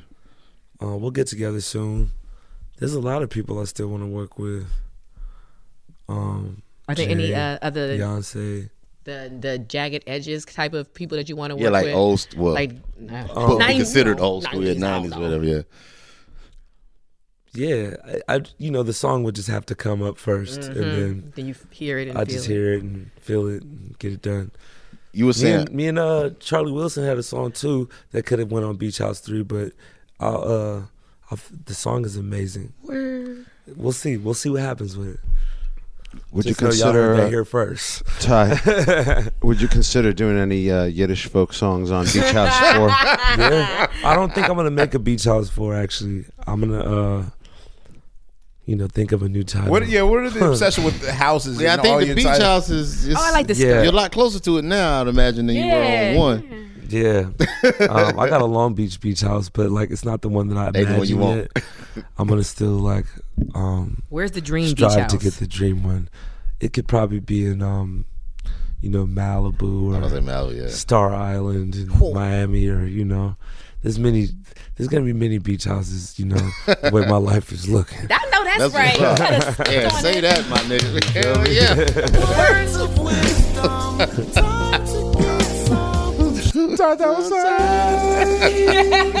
that shit was wise. When do you think you? uh When do you think you gained confidence as a singer? Because you you saying earlier, you know, you weren't really confident in it. I gained confidence um, when I seen YG walk away with the rest of that bread, and he gave me four Have y'all talked about this yet? Yeah, we talked about it. I said it. I said it a couple times. You times. know that like, motivated me, man. He said you got one more time to mention that in the interview. Yeah, well, for sure. That definitely that will definitely change you, man, when you see it's possible like when you guys have just been working in the back, you know, of grandma's crib and then all of a sudden you can go get paid for real. People want to pay for this? Let's go get it then. That's that's really words of wisdom. Let's go. Get It then. really is. Hell yeah. You see a nigga, you walk off with four hundred dollars. He walking off with ten thousand. Yeah, I'd be a singing ass. That's right. I'm about One time, man. We we thank you for coming on the show today, Oh, man. thank y'all And for bringing me, your man. guitar. Hell It's yeah. a pleasure. Thank you. Yeah, thank you. It's random. Do you bring that guitar everywhere? This is not mine. I actually stole it from Oh, the back and just been oh, like Oh, you hear that, James? Make sure he put it back. Nah, man. We thank you very much. Um, on behalf of Sugar Steve. Oh, hold up. Damn, we forgot. What? Real quick before we get Master Teacher. Master We Teacher. can't forget that. Hold- The original I Stay Woke. Original Stay Woke. How did that come about? Um, we were just uh vibing over at Shafiq's house, Georgia. That's a gang of people on that song. Georgia, Bilal, The whole family. Erykah Badu, everybody.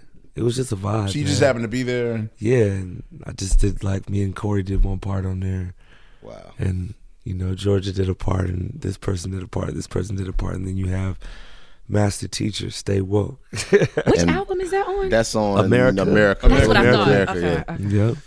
yep. can we officially say that she That was invented the- that term? I stay woke. Be careful. That was the first place I. That's I the first remember place I ever heard it. Yeah.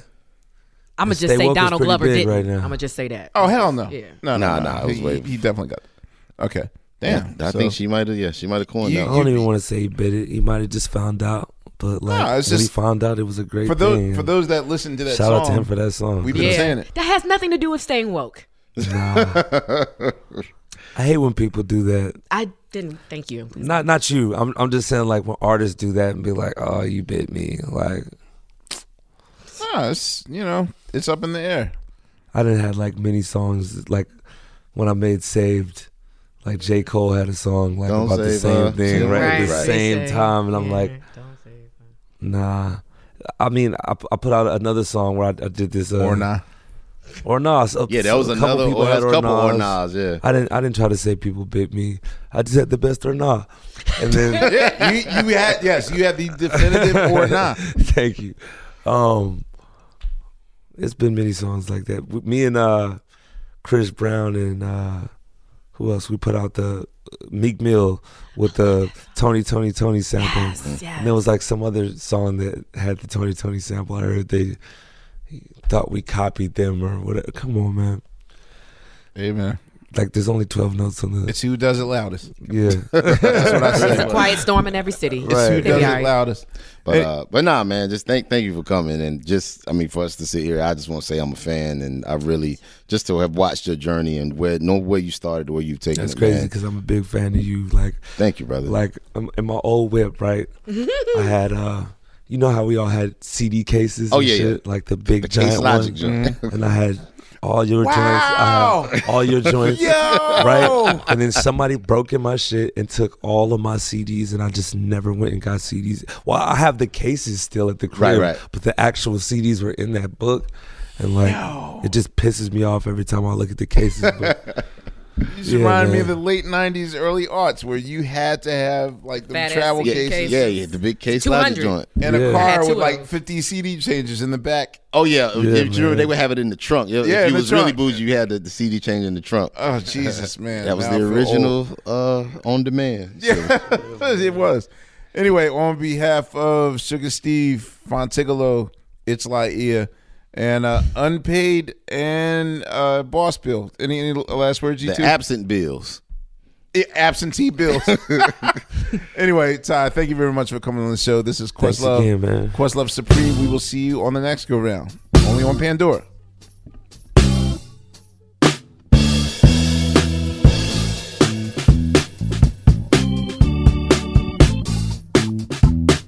Questlove Supreme is a production of iHeartRadio.